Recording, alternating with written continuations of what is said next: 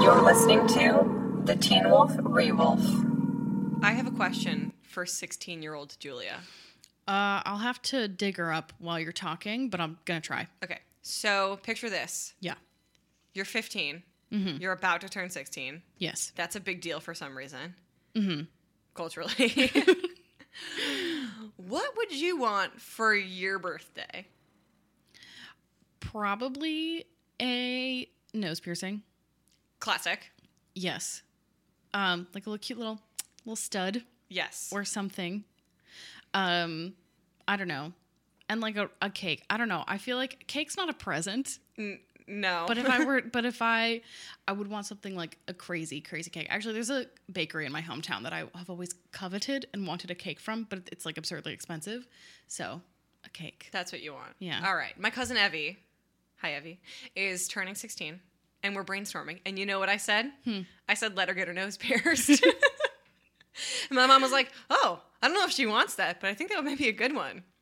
And Fund it. yeah, it's also like at this point, like I think if I, when I was turning 16 and I had asked to get my nose pierced, my mom would have smacked me upside the back of the head. But I have my nose pierced now, and so does my twin.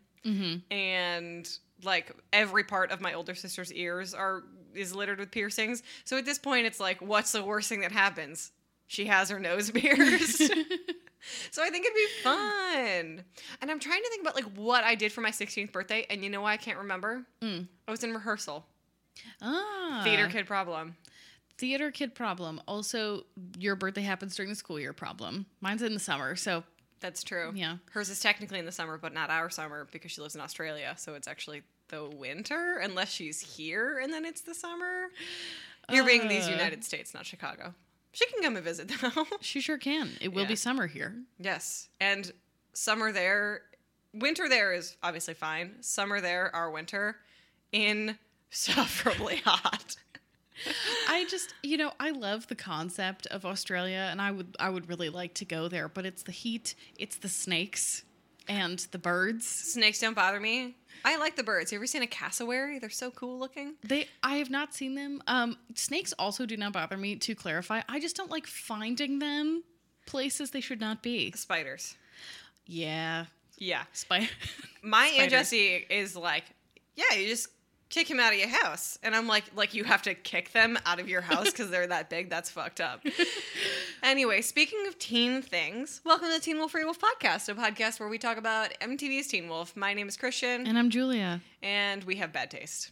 Um, I that is not news to anyone who has listened to this podcast up to this point. no, they expect it, but I also feel like here's the thing: there is like a level of self-awareness Sure. Where I, well, one, I think the differentiation between good and bad garbage.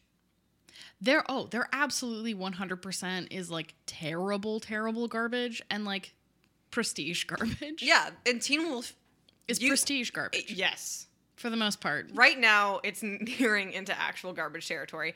We were so pumped about the last episode, if only for it being like slightly better. And this one was not only boring, it was also a little racist. So we will get to that. And I mean, it's also like that is coming from the research we've done. So if anybody has corrections to offer us, obviously we want those voiced. Um, but we're talking about season five, episode 12, or season 5B, episode two, if you're counting like that, which why We are would not. you? Such a mouthful. Uh, and it is uh, a Latin phrase that I'm going to let Julia pronounce. Uh, yes, it is called damnatio memoriae, which means condemnation of memory, which was like an ancient punishment where basically if you displeased the emperor, your statues would get taken down, or if you're Stalin, you get people to uh, sm- like get erased from your photographs, uh, so you just get wiped from history. And it applies not at all to Teen Wolf, basically, um, but it's fun. I learned something new. Part of me wishes that that was like a thing that could happen to me, but there's just no way to erase my internet footprint, and that terrifies me. I think a lot about like what things I would electively choose to uh, erase from my memory, both for reasons of like I'd love to watch Fleabag again uh, for the first time, but also things I would just prefer not to ever know or have experienced. yeah, Yeah, yes. there's stuff on the internet that I'm like, I Wish I could unsee it. I wish I could unsee it. I really wish I could unsee it. But that's not not so much getting rid of my memory, which is what I was saying. That's getting rid of my memory Yeah. that I have in my in my noggin. True. Um, but yeah, part of me wishes we could do that whole Damnatio Memoriae on season five. Who? Yeah, I I wish. Um, And I don't mean to come in guns a blazing with, you know, all of these complaints, but we do complain because we care and because we know that there is a way for the show to be so good. And when it's this not, it's like, um, hey, little betrayed. Hold Well, on. It is crazy how for a teen show, and particularly for a teen show that deals in the supernatural, that Teen Wolf has such a high bar for what good is that this is like subterranean. Well, I mean, yeah, I think that there is a sort of um uh they say this sometimes in sports. Like if you're, you know, scouting uh prospects for a team, there are like players with like known deliverables. You'll know exactly how they're good they're going to be and then there's kids with really high ceilings. Mm-hmm. But really high ceilings means really low floors. And Teen Wolf has like an amazingly high ceiling, and that is so great. That's what makes it so captivating. But when it hits that floor, it's like, hey, hold on. Whereas if you're dealing with something that's like a known quantity, like a lot of prestige dramas, you know exactly how good or bad it's going to be the entire time, with the exception of like Game of Thrones, I guess. You know, that's there's there's less uh less anxiety over quality. Whereas Teen Wolf, I'm like, okay, so but we we were so close to that ceiling. I do believe that is the first time in the history of this podcast that there has been a sports metaphor used to explain something. No, I've talked about hockey before. Mm, okay, well, that's the first time. I have never made one. I don't think. No, Because that would never occur to me. But you love hockey. I do. But yeah, this Teen Wolf's high ceiling means a really low floor, and that's where we are right now, baby. So before we talk about this episode, uh, we do have to do our 60 second recap. That's true. Do you want to tell us who wrote it? Uh, yeah. Um, so it was written by uh, someone named Brian Sieve, who wrote for the Scream TV series, which I'm gonna call it bad garbage that I enjoyed, um, and directed by Tim Andrew. You can enjoy So- bad garbage. Yeah, but I'm not gonna say that any part of Scream the television series is good. No, but that's the thing about like Teen Wolf getting into bad garbage is I've already reaped the benefits of good garbage. Mm-hmm. So it's hard to do the little reversey reverse. Yeah. Before we do our 60 second recap, would we should we share our review? Oh my god, I totally forgot. received? Wait, Yeah. oh my god, this is gonna totally pull me out of my stinker mood. Yeah. Yes. Uh, while you're pulling this up, let me remind everybody that if you guys uh, like this podcast, you guys can leave us a review on iTunes or Audible or whatever other platform allows reviews. And if it's five stars and you leave us a little note, we will read it out loud on the podcast and give you a little shout out. Um, it really makes our day. It makes it uh, so other people who are interested in Teen Wolf are able to find us and. It makes me really happy. So, Julia, go ahead and read that review for us. That's true. This review is coming all the way from Switzerland. Good golly. Uh, which is five stars, a great podcast. Hey there, I just wanted to hop on really quickly and thank you guys for making this podcast. I discovered it not too long ago, and since I'm going episode by episode, I'm nowhere near caught up, but listening to you guys ramble about Teen Wolf has been so much fun. I'm rewatching the show for the first time at the moment, and since I have no one to talk to about it, I'm really glad to have you guys to listen to. It makes me feel less alone in my love for the show, so thank you. Love you guys lots, Annie. Aw, thank you, Annie. Thank you so much. There is a sort of uh, like level of podcast that's like sometimes you just need to feel like you've had a conversation that day about something you're interested in, or even just a conversation at all, and like being that to somebody, anybody is uh, a, a, it brings us a joy because you know we get it.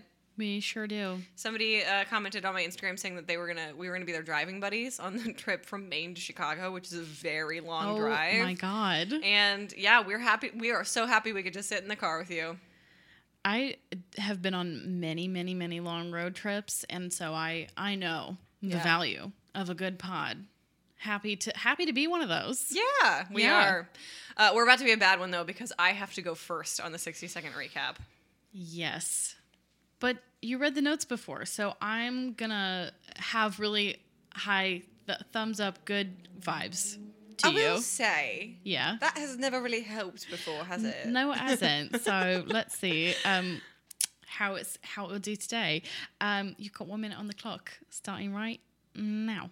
Okay, so Valerie takes Hayden to work, which is like hello, and they H2H, and then Valerie investigates a leaky pipe factory, and then Hayden sees Liam, and then something, some guy's like bleeding out, and then the beast chases them, and then Hayden leaves Liam in the woods, and then Tracy and Theo go kill some guy in the hospital with kanima venom, and then Parrish shows Scott the video of the beast uh, leaving the factory, and then Scott puts up his own murder board, and it falls. Uh, Scott uh, Stiles wakes up, and his dad is missing, and he finds his dad in the morgue next to Donovan's body, and they have an H2H about grief or something. Um, da, da, da, da. Josh and Theo do some weird, like, kinky electrical shit outside the club, and then uh, Liam sees them. Scott goes to uh, Malia for help, and she's like, "Yeah, I can't help you." Um, and then they, tor- her and Braeden, like, torture some Russian guy, and then pay him off for information. They find out that Deaton has been captured by the Desert Wolf.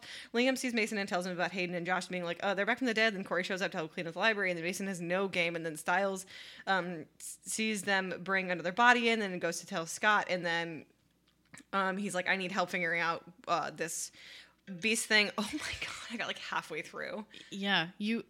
I felt it was going really well in the beginning, and then I don't know. Momentum did not reach maximum speed. No, no, listen, it's okay because you're It's gonna okay. you're gonna you're gonna do a lot better. Yes, I no.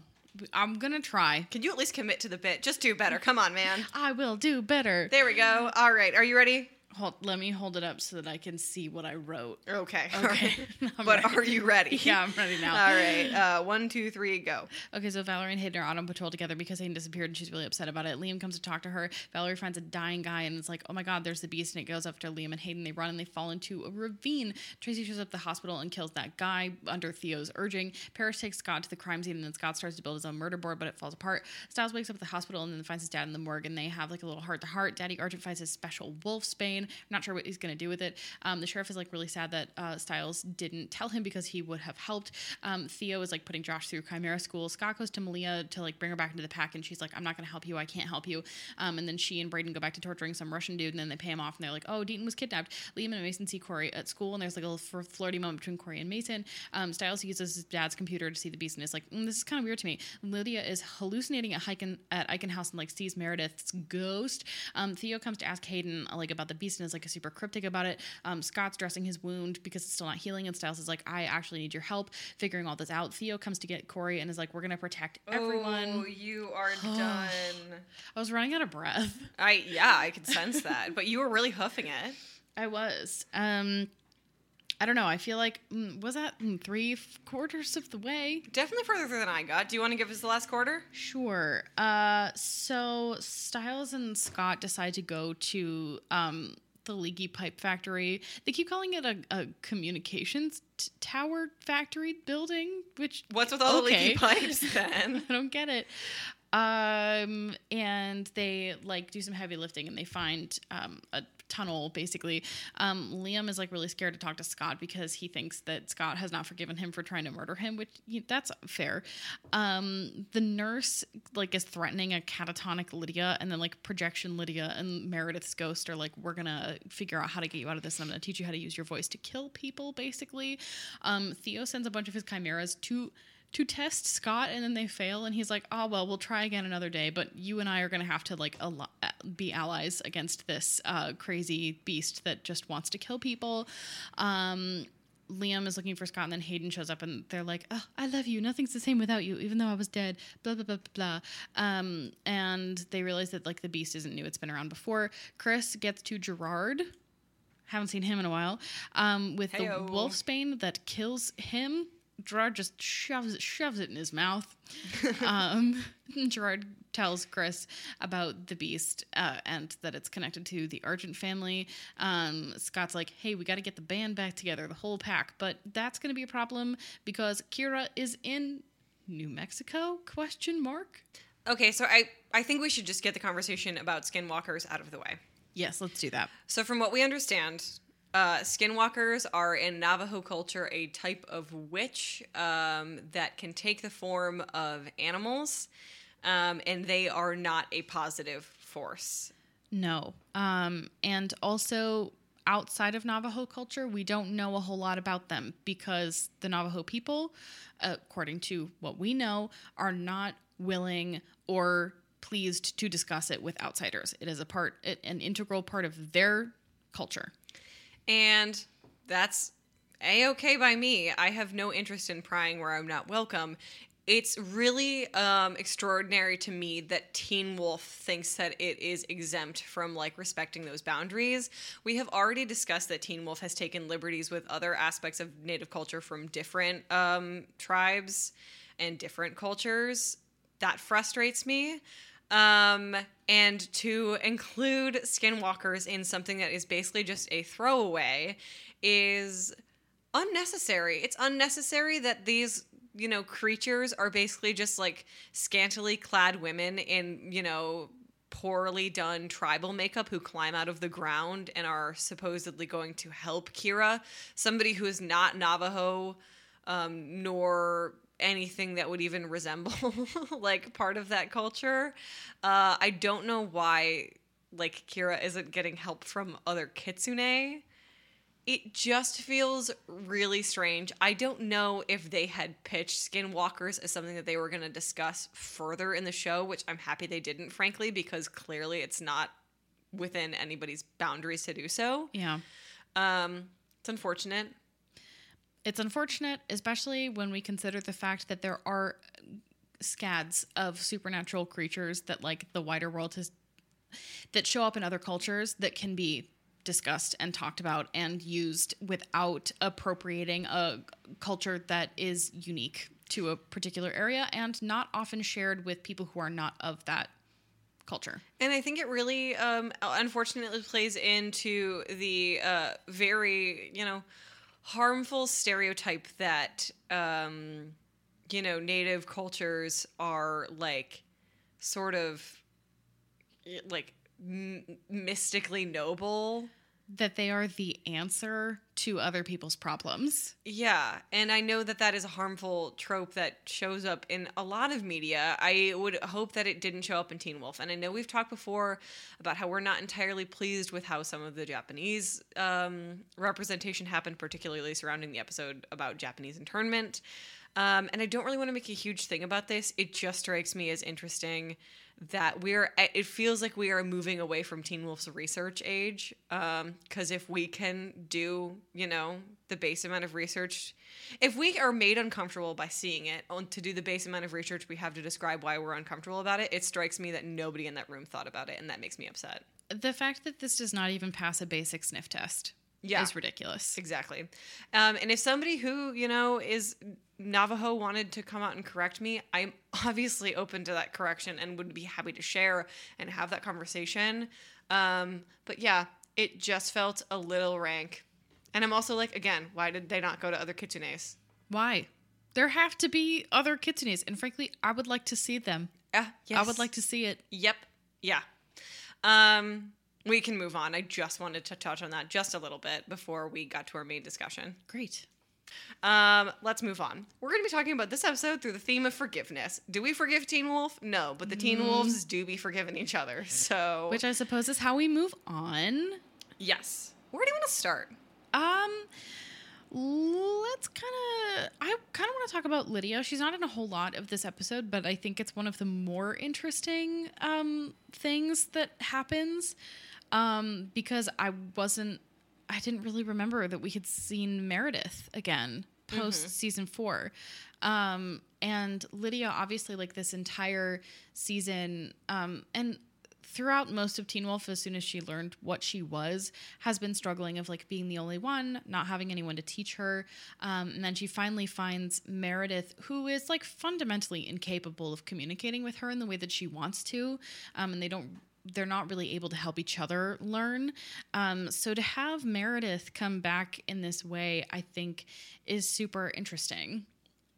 Well, what it really, uh, what I find comforting in Meredith's return is that Lydia's main hangup has been that she's responsible for, you know, Meredith's death, which she's not. Obviously, we know at the end of four. Yeah. Um, but she has always been unable to forgive herself for not being able to connect with the one other person who understands what she's going through. I think that's also a big symptom symptom of her relationship with Parrish. Um, and I think that the the best thing that can happen to Lydia is feel like she is forgiven by Meredith. And I think that Meredith being like, "I'm going to get you the hell out of here. I'm going to teach you how to use your powers from the spirit world," is the closest she will ever get. Yeah, it feels really um mm, I don't want to say magnanimous, but like very kind of Meredith's ghost to uh, offer that to her. And also because we're seeing Meredith on like this other plane of existence, like I think they're able to communicate a little bit more easily. Um, and I appreciate that it doesn't have to be like a really explicit conversation between the two of them. Like it's just Lydia is in trouble and Meredith wants to help her because Meredith as much as we've seen and as much characterization as they've given her, like she is kind and just wants to help. I think any person who is a harbinger of death probably just wants to help. Well, I can say that, but I also know that like she is completely damaged by Peter's influence, and like that's where her wrongdoings come from, and that suggests to me that like Meredith outside of um, Peter's like insanity, like poisoning her, would be a purely altruistic person, I would think I would think so. and that would you know an act of altruism would be to to to make Lydia know that she doesn't have anything that she needs to be forgiven for, mm-hmm. and I think that that is kind of apparent in this. I I kind of forget how when and how Lydia shows up kind of throughout Five B because she spends so much time catatonic. Yeah. Note on the Eichen House um, employee behavior. It doesn't even read as scary to me, like in the way that like I think American Horror Story season two kind of was able to make that happen. It's just yelling at mentally ill people, and I would rather it be scary than just sort of mean. Yeah, you know, the one of the major failures about Eichen House in general to me is that it gets introduced pretty late in the game, and not only is it a mental hospital, which is why Stiles is sent there, but it also is a place for the supernatural. They have an entire wing.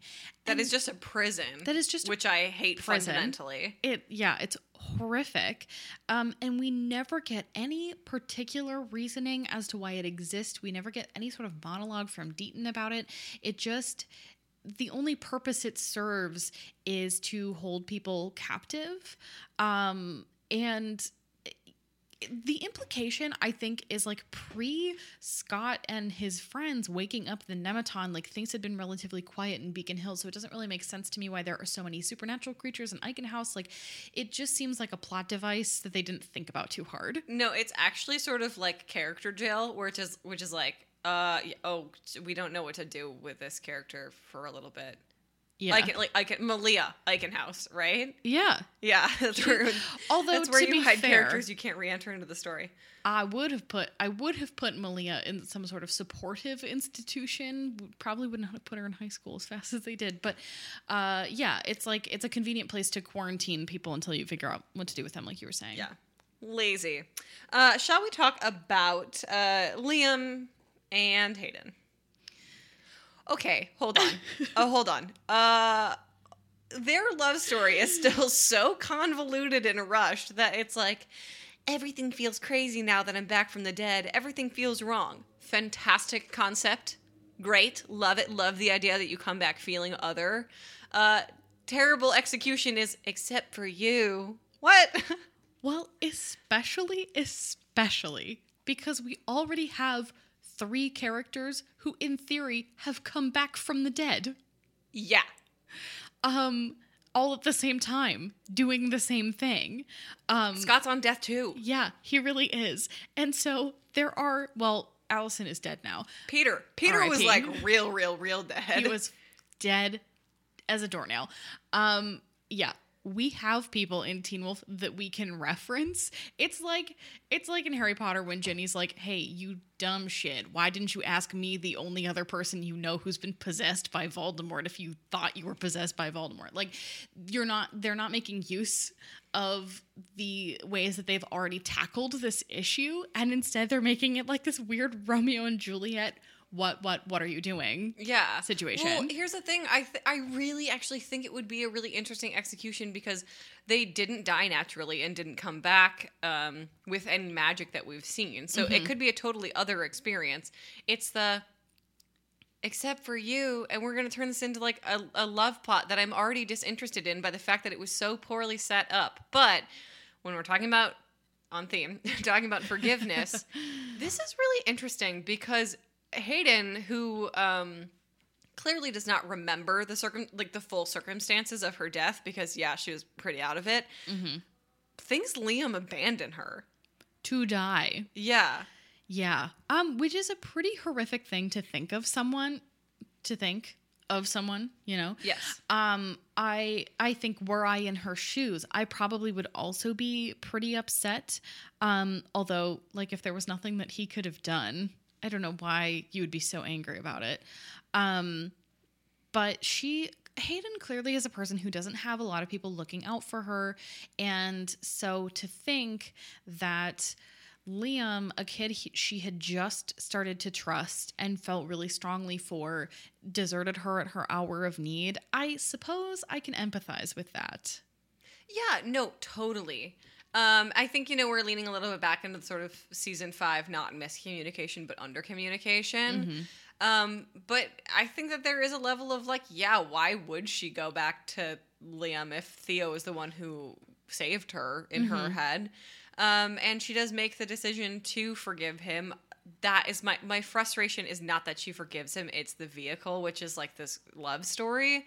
But I think if he actually was like, "No, I was there when you died, and I did everything I could to try to save you. I almost killed Scott," and she does, she is like, "You almost killed Scott for Which me," is which so I, dumb. oh my god, girls, Like, I- oh, I can't imagine being impressed by the concept that you were so distraught by my death that you went to go murder somebody. hold on. Have you ever been in a party? No. We've been to parties together, so that's bullshit. Have you ever been at a party where you're talking to some dude and he's like, "Do you see that hole in the wall? I punched it." And you're like, "Am I supposed to be fucking impressed?"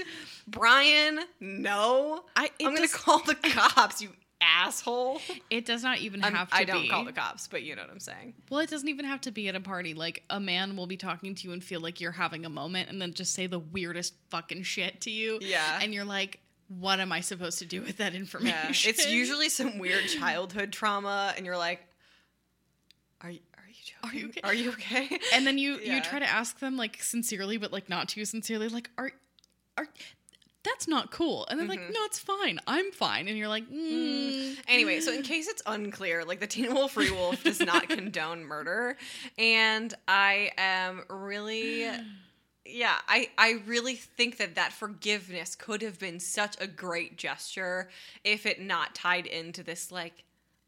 Oh my god, you almost killed someone for me, like type of weird. Like we have never seen them had a conversation, have a conversation about their interests ever. no. Oh my god, it's so frustrating. It's like there's there's the Bechdel test, which often gets used incorrectly, but there should be like the Romeo and Juliet test. Yeah. Like, did, have you had a conversation? Well, you know what's funny? Like in the in the like brief moment we see Mason and Corey talking in the library, and Mason ki- and Corey kind of like makes fun of Mason for having no game, um, and sort of being awkward around him. There's more chemistry in that moment than we've seen from anything from Liam and Hayden, and I do in part think that's a like a writing issue. You know? Yeah. I think the actors are doing the best with what they can. But my my my point here is that I think that Hayden forgiving Liam is a really big part of the journey of Liam forgiving himself, which I think Mason also has a huge part in, and I'd love to hear your thoughts on that. Yeah. I almost I I kind of I'm curious to know if you think that the Hayden stuff is kind of unearned. Um Yes. Yeah, I, I really, I really think it is. I'm not shy about that. no, I think it's really unearned. I think they're really trying to milk an emotional moment from us that they have not um, properly set up. And it is far more impactful to me to see Mason, um, one, because th- especially when you're a teenager, it's like really hard to see your best friends like become best friends or become really reliant on somebody else because you're like, no, I'm their best friend. Mm-hmm. But Mason is just like so secure in their friendship and he knows how much Scott means to Liam and it is like really killing him and he I think feels really like just such a strong connection to Liam and such the empathy that he like feels the guilt that Liam is feeling and um contrary to like the conflict between Scott and Stiles this whole season like Mason feels so confident that if Liam just apologizes Scott will forgive him Yeah. Yeah. and he's like, it doesn't matter what you say so long as it starts with I'm sorry, yeah which it should maybe start with Apo- good apologies are more than that yeah. um way more we need to talk. I have some uh, like things I need to own up to. Like it, Yeah. should be a whole spiel. Um but yeah, and I think that like Mason and Liam's relationship being as secure as it is, as you mentioned, is a part of him actually sort of realizing that that is going to be the way. And then again, Mace, uh, Hayden um, being like, yeah, I forgive you is another way that that Liam moves on in his journey. And I think that that is really interesting how they're sort of all tied. Um it's it's kind of nice that we're getting all of the younger characters tied together in this way because it kind of feels like everyone's been an island thus far. oh yeah yeah Um but yeah, do you want to talk about Malia? let's I have a Do it. very kind of brief thought about Malia because she's not a huge part of this episode, Go which is unfortunate because I'd love to to uh, hear her, yeah uh, hear more of her, see more of her, hang out with her, maybe. we miss her We do. Um, her whole thing about kind of going, joining forces with Braeden, who as we, whomst we love whom we love, but we know is kind of a sycophant when it comes to hunting down the desert wolf. You know, like Yeah. she's an obsessive, and that's does not make me like Braeden any less. But it occurs to me that Malia's relationship to forgiveness right now is that she would rather ask it later than ask permission of anybody because she is so determined to have an, to have you know to go on this mission. And she tells Scott, she's like, "I'm not going to help you. We're not in the same zone right now, and like I will come back eventually, but no, I will. We can do our you know forgivenesses later. Currently, I'm not." asking permission for what I'm doing right now. There is a part of me that thinks that Malia does not even expect to be welcomed back into the pack. Maybe, yeah. Um, you know, she is certainly not a person, literally ever, to ask for permission. Um, but I think she has seen the fallout between Scott and Stiles, and she has decided that this is more important to her than what's going on. Which I don't know. I mean, I can kind of understand because, again, like we, the audience, are not super convinced uh, that what's happening right now is like the most urgent or important thing. Um, and Malia, I think, has just resigned herself. She's realigned herself with Braeden rather than with the pack. She's uninterested in what's happening because it doesn't like personally affect her. And ultimately, as much progress as Malia has made, she still has like years and years and years of social development that she missed. Um, not that the Teen Wolf writers are thinking that hard about it, but I think she has resigned herself to no longer being part of that pack. She's broken up with Stiles. She Kind has- of. I still kind of, like sort was that- of. Okay, yeah. She's seen Scott's hard line on how we do and do not deal with our problems, and she has d- made the decision on how she wants to move forward. Yeah, I, I honestly, if I were Malia, I'd be like, yeah, you guys are no fun and deeply unhelpful deuces, right? But no, like respect. I get where she is coming from. Once again, the Teen Wolf Rule does not condone murder, but um, like Malia has suffered an insane amount of trauma, and now to learn that her biological mother was wanting to kill her all along and is still trying to kill her, I would be doing exactly what she's doing. Yeah, I'd be like, I have my own problems, dude. And it's funny because I could even sit here and be like, does her not wanting to be, you know, accepted back into the pack or forgive or, or like, you know, receive forgiveness, is that her aggression? And I think no, it's about her where she draws her boundaries. where she draws her boundaries. I also like I wonder in her point of view, what is the point of going back to the pack? Kira's gone. Mal- like uh, Lydia is stuck in Eichen House, completely catatonic. She just broke up with her boyfriend. Scott's kind of mean lately. Yeah. What does she get out of it? Not she a doesn't lot. have a relationship with Liam. No. Although I would love a couple scenes of just them together, like being Angie. Being angry, we were being denied. dumb. yeah. You know, I. It, you just bring up the kind of good point that, like, not only are we getting so little content from the girls, they have never been more separate.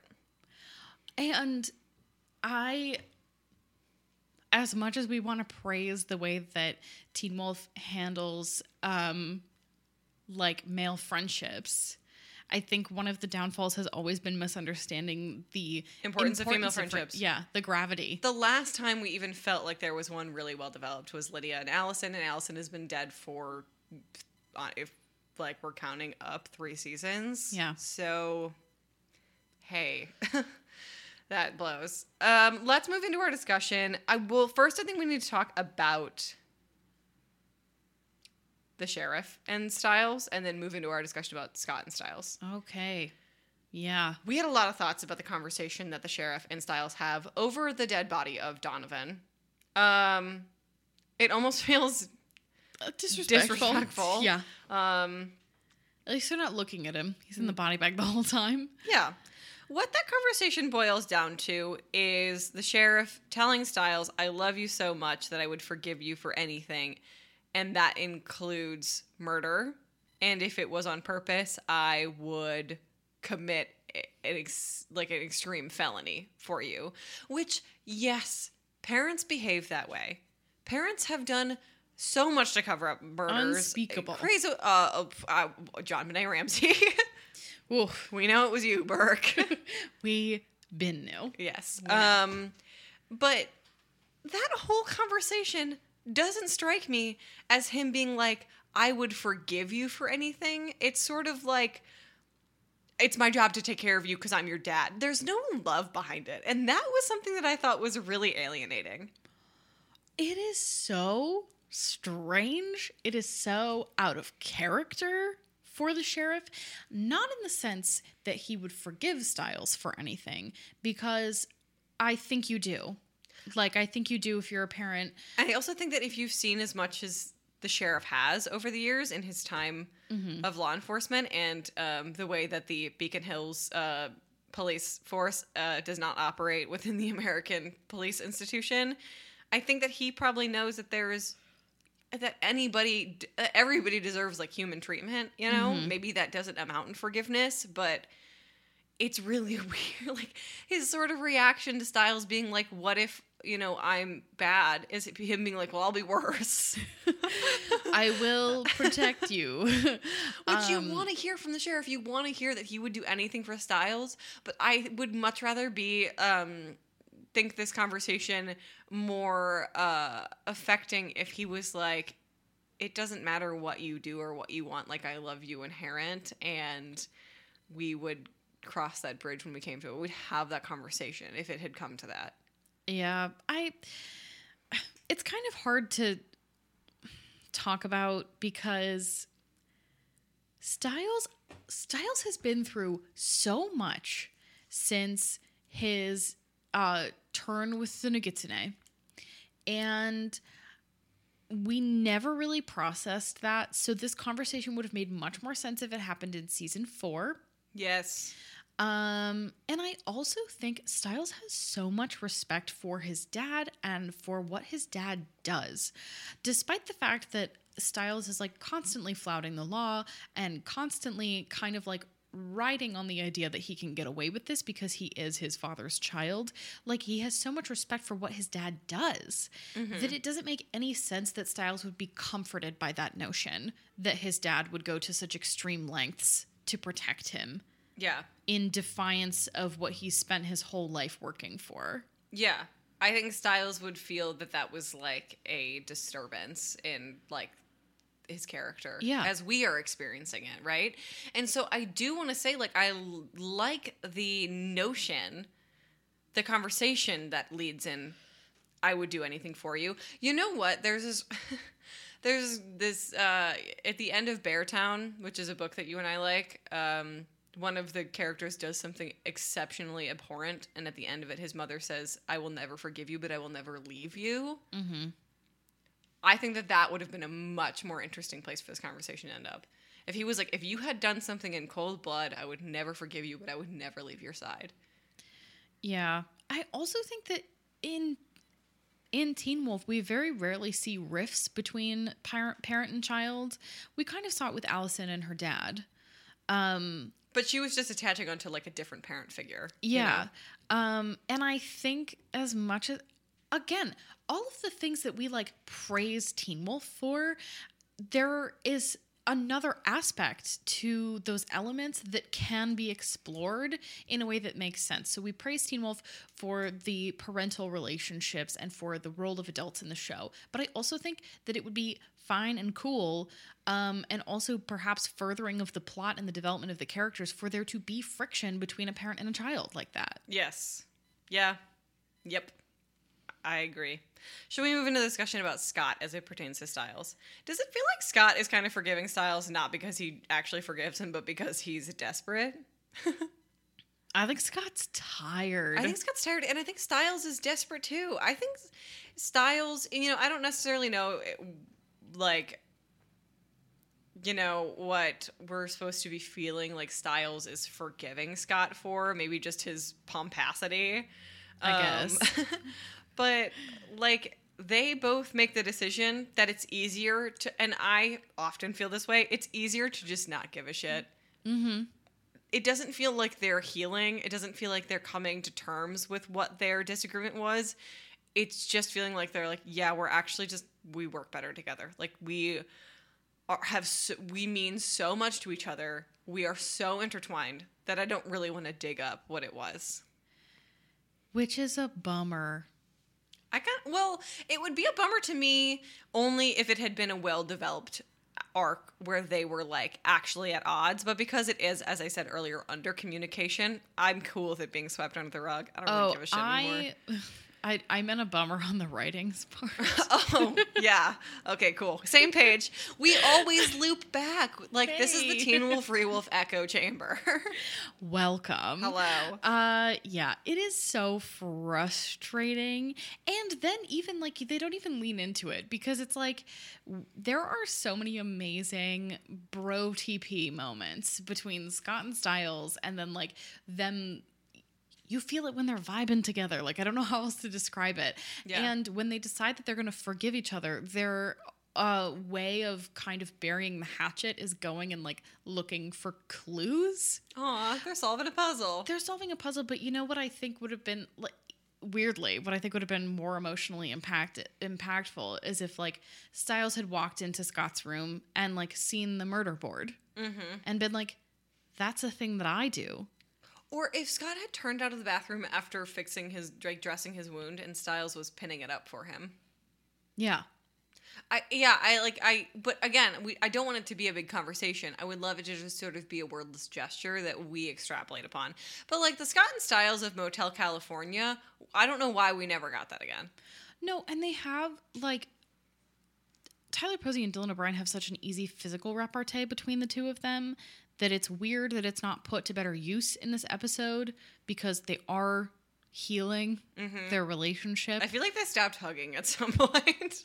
they stopped touching each other, which is stupid. Let let people tou like have physical touch. Like that's really important. Although we did say that when. Theo hugged people, it felt really weird, and it was less to do with Theo and more to do with this cast doesn't hug anymore. yeah, um, but I also think that that's like a teenage child thing. yeah, Like teenagers love to hug each other. We're all just so close. We're the best friends. I don't talk to any of my friends. I have one friend from high school. Hi. Samesies. and um, we don't even hug. so Yeah, anyway but yeah i just think that you know it's really interesting to me that their forgiveness is for the most part and right now silent and i actually think that not to give credit where it's not due is a more natural progression for friendships that close i feel like i never actually when i've like really fucked up i never say sorry to people who with whom I have a relationship where that is okay. I Yeah. s- generally say sorry when I, you know, I'm a real asshole about things, but or it's it's like a my bad situation Yeah. and then you just move on. Um yeah, it it's just I don't know. It didn't feel right, but it didn't well, feel it wrong. Felt, it felt underdeveloped because the conflict was underdeveloped. It is Yeah. not actually the fault of either of these characters. I can't say it's in character or out of character because the conflict didn't unfold in a way that would make me decide it was one or the other. But I like the idea that their idea of forgiveness is going on is going to go find a dead body in the woods. True. Shall we do Q's nose? Let's do it. Okay. Do you have any questions? Uh not that could be answered. Like like Josh is just electric, He's an eel. I don't know. I guess. His eyes are purple. Um Yeah, like his purple eyes. yeah, I don't understand the the purple eyes. Do you have any questions? Why does Teen Wolf evade the concept of the afterlife? It's really weird that they never talk about it. And it's not like you even have to enter any sort of like, you know, theology, but like No, but the fact that one character never asks another character, "Hey, what was that like?" Weird. never. We never hear Scott be like, you know, mom, you've seen people die. What do you think? Where do you think people go? like, Nothing. at so weird. And like, I prefer, like, I guess I prefer Teen Wolf to be like all like sort of omnitheistic, where like all cultures, gods, religions, or whatever are on the table, unless they do something offensive with it. You know what I think it is? What? I think that all dogs go to heaven. I think all dogs. I think all teen wolves go to heaven. yeah, that's what I think it is. Okay. Do you have any observations? Um, I, I mean, I have a, cou- a couple. Um, we've talked about a lot of them. Um, oh my god, what I wouldn't fucking give for a three minute scene. There were so many weird splices of things that we like didn't even really talk about that made no sense. Like Scott comes down to the morgue when um like the sheriff and Stiles are having that conversation, and Stiles is asking, like, well, if you would set the, you know, station on fire for me, why did you arrest Kira?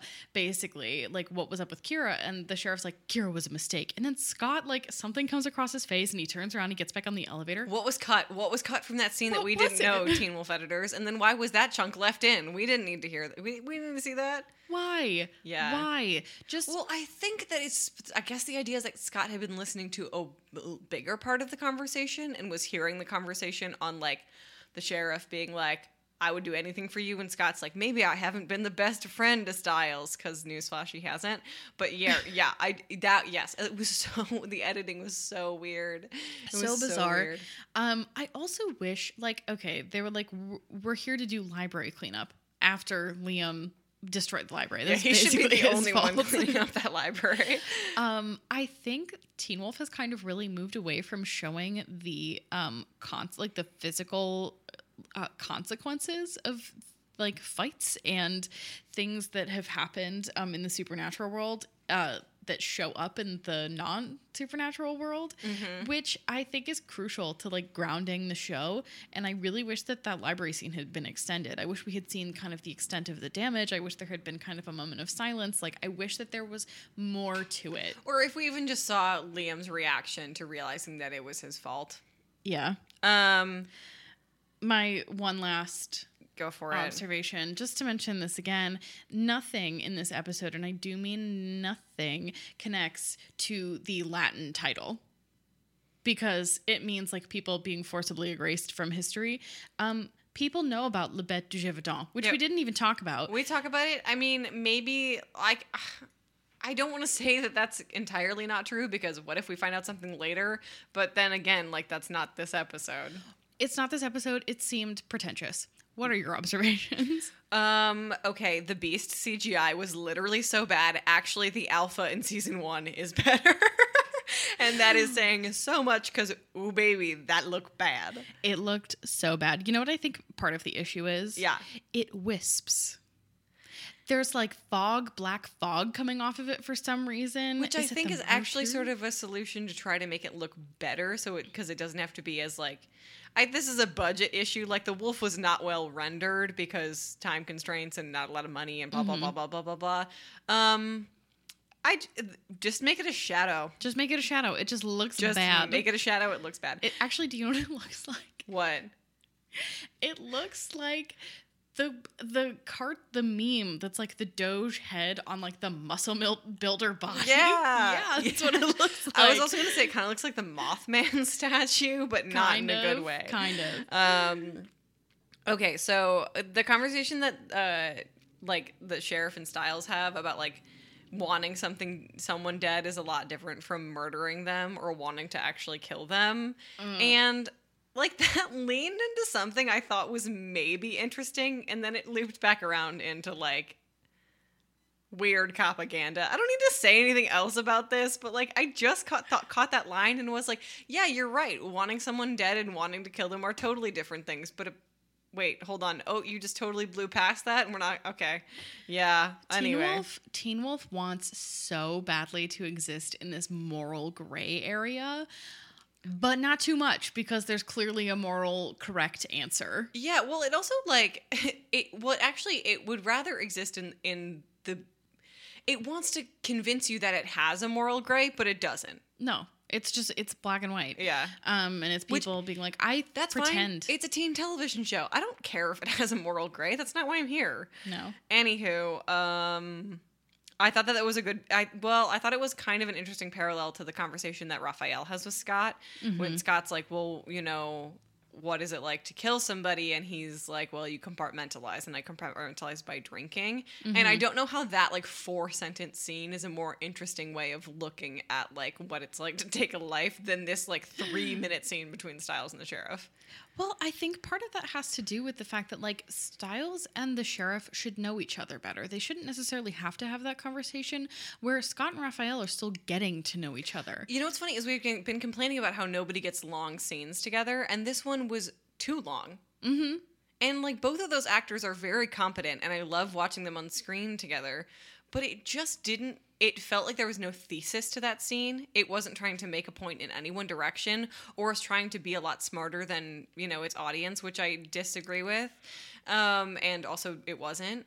And I would way rather it again just be a scene away from Donovan's body because again that felt gratuitous of them being like, we, if you had come to me, I don't know what I would have done because we can't think about it now because I would have probably done something rash, but we would have worked something out. We would have Yeah. actually talked. Because again, it's weird that he doesn't tell his dad because they have a really strong relationship. Okay. Do you have pack stats? I do. Um, we had three, maybe four eyes. We saw the beast a few times. One claws when he crushes yet another leaky pipe. Uh, no shirts. Lots of ads. Weirdly enough, like boom. Opening shot, it's a Toyota ad for the Toyota truck. Um, there was another Toyota ad later. LG, AT&T, Samsung. Everybody was using their phones to look at like CCTV.